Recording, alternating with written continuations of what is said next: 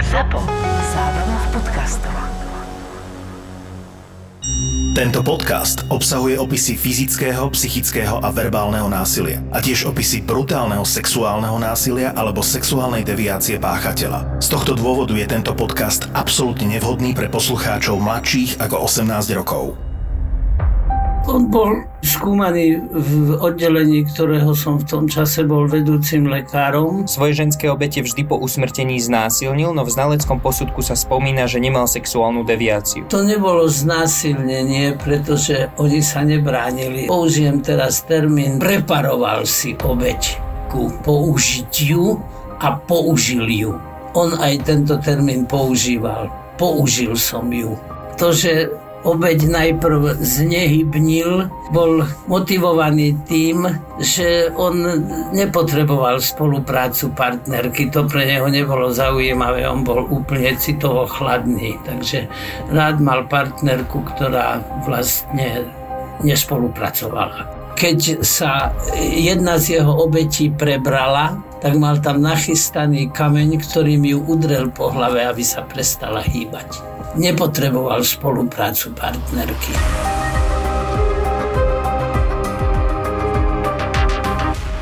Viac ako dve hodiny čakal schovaný v záhrade domu na to, kým Jana zaspí. Po rebríku, ktorý si nachystal vopred, vystúpal k malému okienku na poschodí. Boli už 3 hodiny ráno, všade len tma a hlboká noc.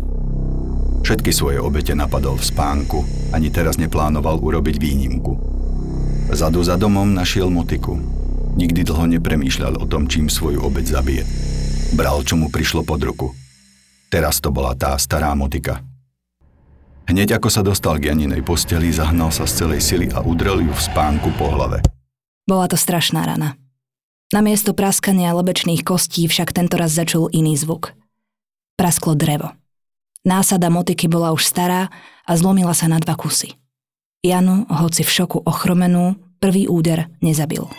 Naopak, vyskočila a začala sa brániť. Schmatla jednu časť z rozlomenej násady a sama zautočila. Zostal zaskočený, ale rýchlo sa spametal. Skočil na Janu a snažil sa druhou časťou rúčky svoju obeď ubiť tak, ako to mal vo zvyku. Jana do neho hodila stoličku. Nevzdávala sa a bránila sa ešte zúrivejšie. On bol však mocný a preto ju ľahko schmatol a hodil na rozhorúčené kachle. Strašne sa popálila – vo vzduchu zasičal zvuk páliacej sa kože a v zápetí izbu naplnil pach spáleného mesa. Pochopila, že proti tomu netvorovi bojuje o holý život. S ešte väčším odhodlaním sa vrhla do šokovaného protivníka. To, ako razantne zaútočila, ho prekvapilo. Namiesto ďalšieho útoku preto zvolil radšej zbabelý útek. Stratil sa v tme. Jana zostala ležať na zemi, ťažko dýchala, z hlavy jej tiekla krv, cítila bolesť na celom tele od úderov a mala spálené ruky. Ale prežila. Tento fakt bol kľúčový. Ako prvá mohla podať svedectvo o mužovi, ktorý mal vysokú postavu, čo si medzi 30 a 40 rokmi. Jana popísala brutálneho nočného vraha, pred ktorým už niekoľko mesiacov polícia varovala občanov a ktorý sa neskôr stal predlohou pre román Beštia, a jedným z protagonistov televízneho seriálu o najväčších kriminálnych prípadoch Slovenska. Vďaka Jane polícia prvý raz poznala sériového vraha, ktorému až po dlhom pátraní mohla priradiť aj meno. Ondrej Rigo.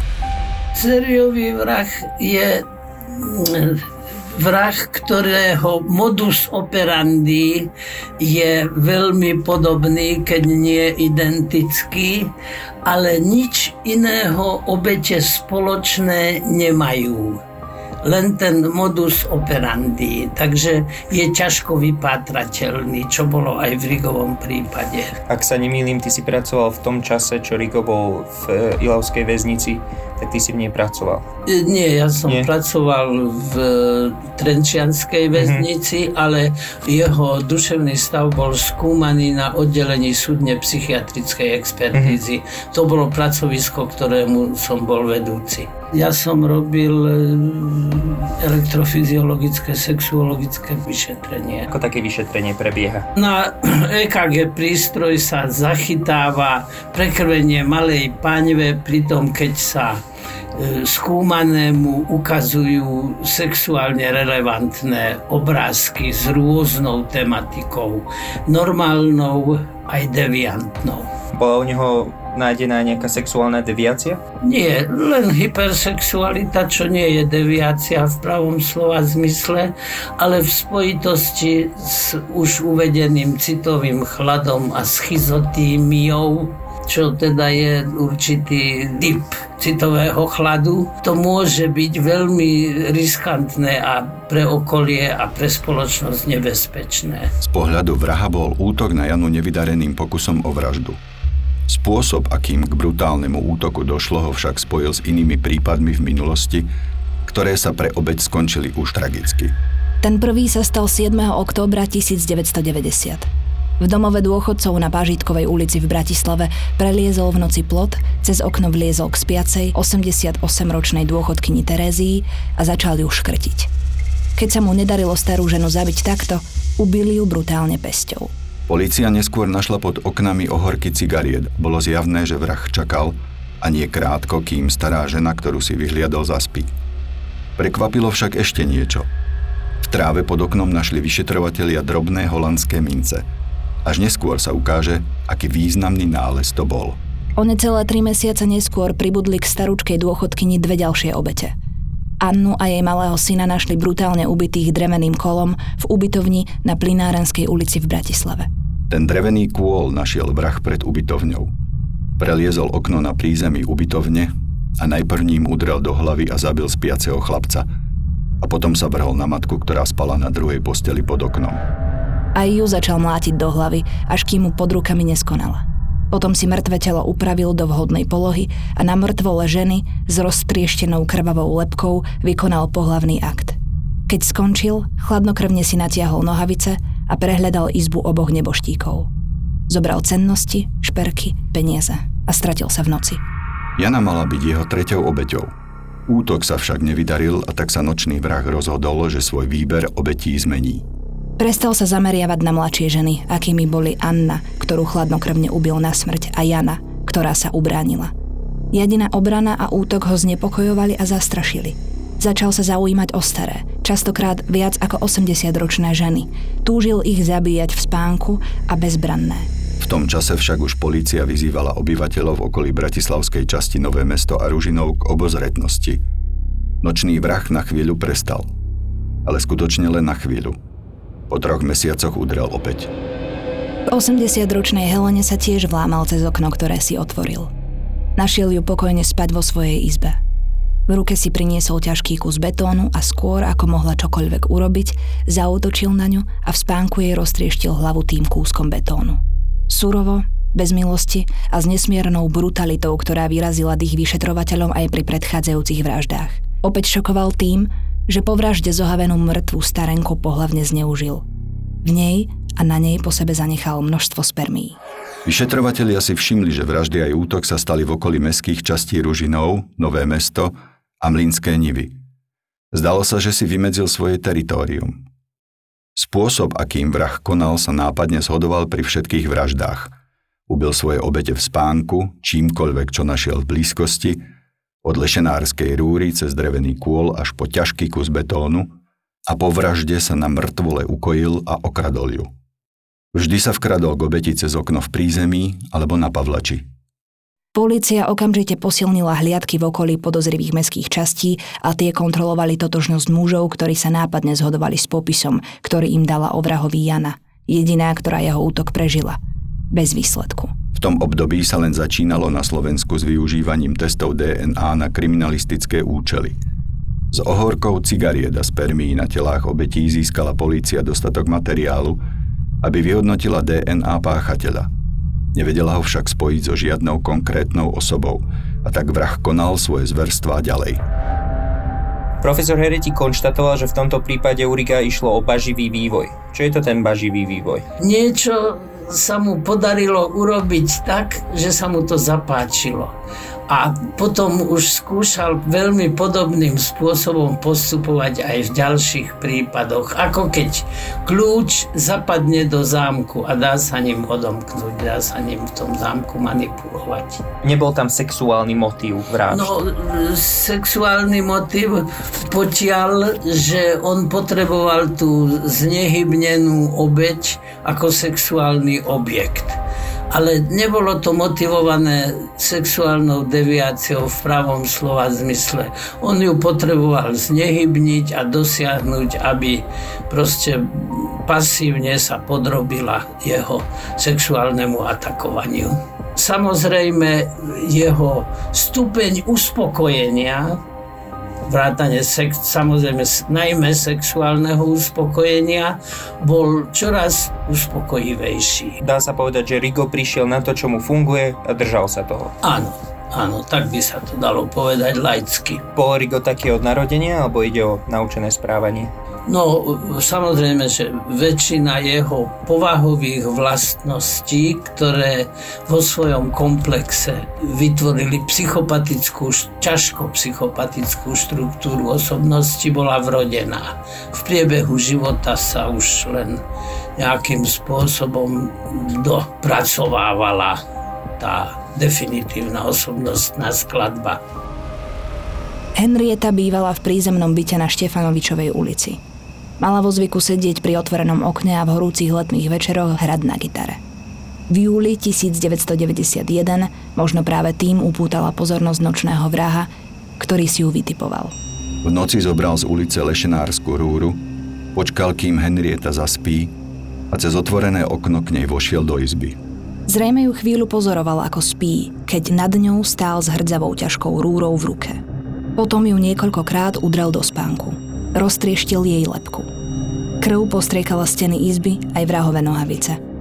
Potom, tak ako už niekoľkokrát, aj túto ženu si preložil do vhodnej polohy a na zohavenom tele súložil. Keď skončil, pokojne pohodil rúru v izbe, prehľadal ju, ukradol hodiny a odišiel.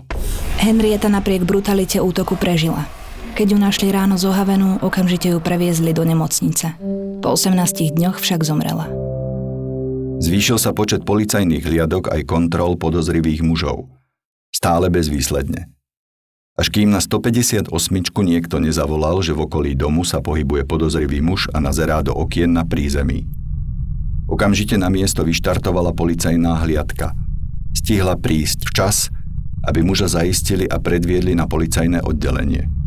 Tam zistili, že ide o Ondreja Riga, 10-krát trestaného recidivistu, ktorý sa opakovane dopustil majetkovej trestnej činnosti, za čo aj 6-krát sedel vo väzení. Nezistili však, že by bol v minulosti vyšetrovaný na psychiatrii alebo liečený sexuológom. Nejavil a ani sa nepreukázali žiadne známky sexuálnej deviácie, ktorú predpokladali vyšetrovatelia, pretože sexuálne zneužívanie mŕtvol tomu nasvedčovalo. A tak po vypočutí policajti Ondreja Riga prepustili na slobodu. To zrejme spôsobilo, že na 8 mesiacov sa príbehy brutálnych vražd skončili. Rigo sa zľakol.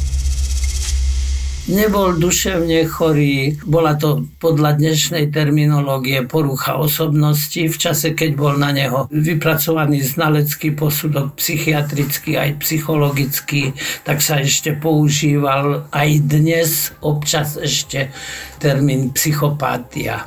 Čo nie je duševná choroba, to je porucha osobnosti. Ten človek je iný, ako je populačný štandard, ale nemá to charakter choroby, pretože to je vlastne pre neho vrodené a e, nemá to ten charakter choroby, ktorá sa v určitom období života začne, má určitý priebeh, dynamiku a po určitom čase sa môže ukončiť. Pociťuje taký človek, ako je Rigo, lútosť nad svojimi obeťami? Nie, absolútne. Toto je e, emócia, pre ktorú, ako si ja hovorím tak troška eufemisticky, nemá v mozgu ten správny závit. V noci z 3. na 4. marca 1992 Rigo zavraždil Matildu. Aj teraz prenikol do jej bytu cez okno na Pavlači. Ubil ju veľkou lešenárskou rúrou. Nestihla sa brániť, nedošlo k žiadnemu zápasu. Keď skonala, súložil opäť s mŕtvolou. Potom sa obliekol a nebohu Matildu ešte okradol. Až po tejto brutálnej vražde polícia nadobudla istotu, že vrahom je naozaj Ondrej Rigo. Okamžite ho zatkli. Rigo pri zatýkaní nekládol žiadny odpor, dokonca sa tváril, že spolupracuje. Poprel však to, že by vraždil. Tvrdil, a bola to pravda, že pred poslednou vraždou bol so svojou priateľkou v kine na filme Mlčanie jahniat. Po filme sa rozlúčili, priateľka išla domov a on sa išiel prejsť. Policajtom vravel, že niekde okolo obchodnej ulice zbadal chlapa a len tak ho začal sledovať. Chlap podľa jeho slov údajne vošiel do domu a po chvíli vyšiel z bytu, v ktorom sa krátko zdržal. Rigo bol zvedavý, čo tam robil. Našiel otvorené dvere a keď vošiel do bytu, našiel v ňom mŕtvu ženu. Trval na svojej nevine. Začala sa séria dokazovaní. Vyšetrovatelia mali dosť materiálu, DNA zo spermií, z ohorkov, cigariet ale najmä z nohavíc po striekancoch krvi, ktoré dokazovali, že to mohol byť jedine Ondrej Rigo, kto stál pri obeti v čase, kedy na jej zohavenú a zakrvavenú hlavu dopadli ďalšie ťažké údery. Rigo všetko poprel – ani na jednom z miest vrážd sa nenašli otlačky prstov, žiadne daktyloskopické stopy. Až následné vyšetrovanie ukázalo, že otlačkom na miestach činu chcel nočný vrah zabrániť tak, že sa vždy vyzul, stiahol si ponožky a tie si natiahol na ruky. Aj v čase zadržania mal bose nohy v topánkach. Bez ponožiek. Vyšetrovatelia na mieste činu našli otlačky stôp so vzorom podrážky topánok, aké sa u nás nepredávali a ani nedovážali. Zistili, že takéto topánky rozdávali v utečeneckom tábore v Nemecku, ktorom chvíľu pobudol aj Ondrej Rigo po otvorení hraníc po revolúcii v roku 1989. To viedlo k podozreniu, že vraždy u nás nemuseli byť jedinými vraždami, ktoré Ondrej Rigo spáchal. Výsledok bol šokujúci. Jeho prvou obeťou bola Helene Schitkel v Nemecku. Zabitá železnou tyčou alebo rúrou úderom do hlavy a potom sexuálne zneužitá. Pri tejto vražde zrejme došlo k zápasu, ktorý brutálneho vraha sexuálne vzrušil. A to až tak, že potom, čo nešťastnú ženu tyčou zohavil a zabil, pocítil ešte silnejšie vzrušenie. Tento zločin bol zrejme prvým, ktorý v ňom vyvolal taký silný zážitok, že pri budúcich vraždách cítil potrebu s mŕtvými obeťami aj súložiť. Ďalšou obeťou v Nemecku sa stala Ilka Cörn. Zabil ju v spánku kovovou tyčou a pichol ju skrutkovačom do krku. Aj ju po ohavnej vražde sexuálne zneužil. Z Nemecka odcestoval Ondrej Rigo za sestrou do Holandska.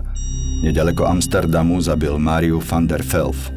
Rozbil jej lepku dlažobnou kockou, ktorú si priniesol z ulice. Práve z jej bytu si odniesol množstvo malých mincí, centov a holandských guldenov. Tie sa o niekoľko mesiacov našli v tráve pod oknom prvej slovenskej obete.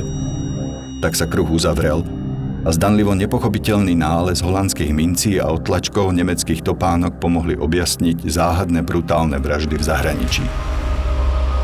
Ondrej Rigo bol odsúdený na výnimočný trest odnetie slobody na doživotie. Svoj trest si odpikáva dodnes.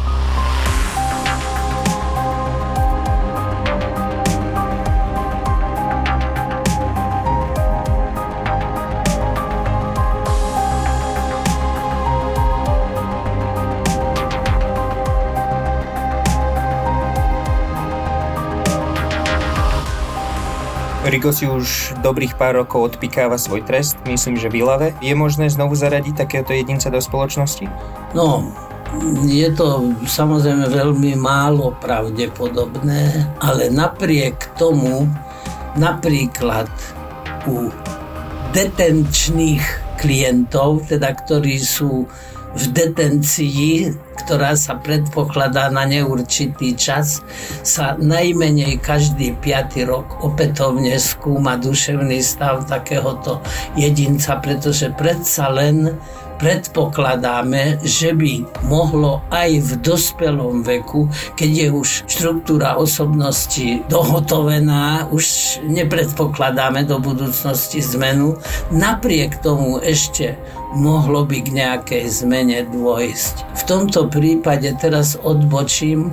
Stretol som sa s mužom, ktorého znalci psychiatri a psychológ záverovali ako citovo chladného a sociálne neprispôsobeného jedinca, ktorého prognózu v čase vypracovania posudku označili ako zlú. Tento človek sa ale v priebehu výkonu trestu dlhé roky správal úplne vzorne a robil brigadíra, to je taká funkcia vedúceho pracovnej skupiny vo výkone trestu. Tento človek mal na svedomí 4 ľudské životy. Dostal 20 3 alebo 25 rokov, už si nepamätám, ale po, proste po 17 rokoch mu vypršala dve tretiny výkonu trestu, mal nárok na požiadanie o podmienečné prepustenie. On si tento návrh využil a ja som posúdil jeho duševný stav, kde som veľmi opatrne e, záveroval, že je možné, že u tohoto človeka došlo k náprave. Psychológ sa nie celkom stotožnil s týmto mojim názorom, ale každopádne atmosféra bola taká, že tento človek ten svoj návrh na podmienečné prepustenie vzal späť. A predpokladal som, že úplne zatrpkne a stane sa takým moróznym ľudí nenávidiacim jedincom. On mi po nejakom čase ktorý uplynul od vypracovania môjho znaleckého posudku, napísal z výkonu trestu, kde sa mi poďakoval. Teraz budem parafrázovať citáciu. Pán doktor, ďakujem vám, že vy ste boli jediný, ktorý veril v to, že som sa napravil.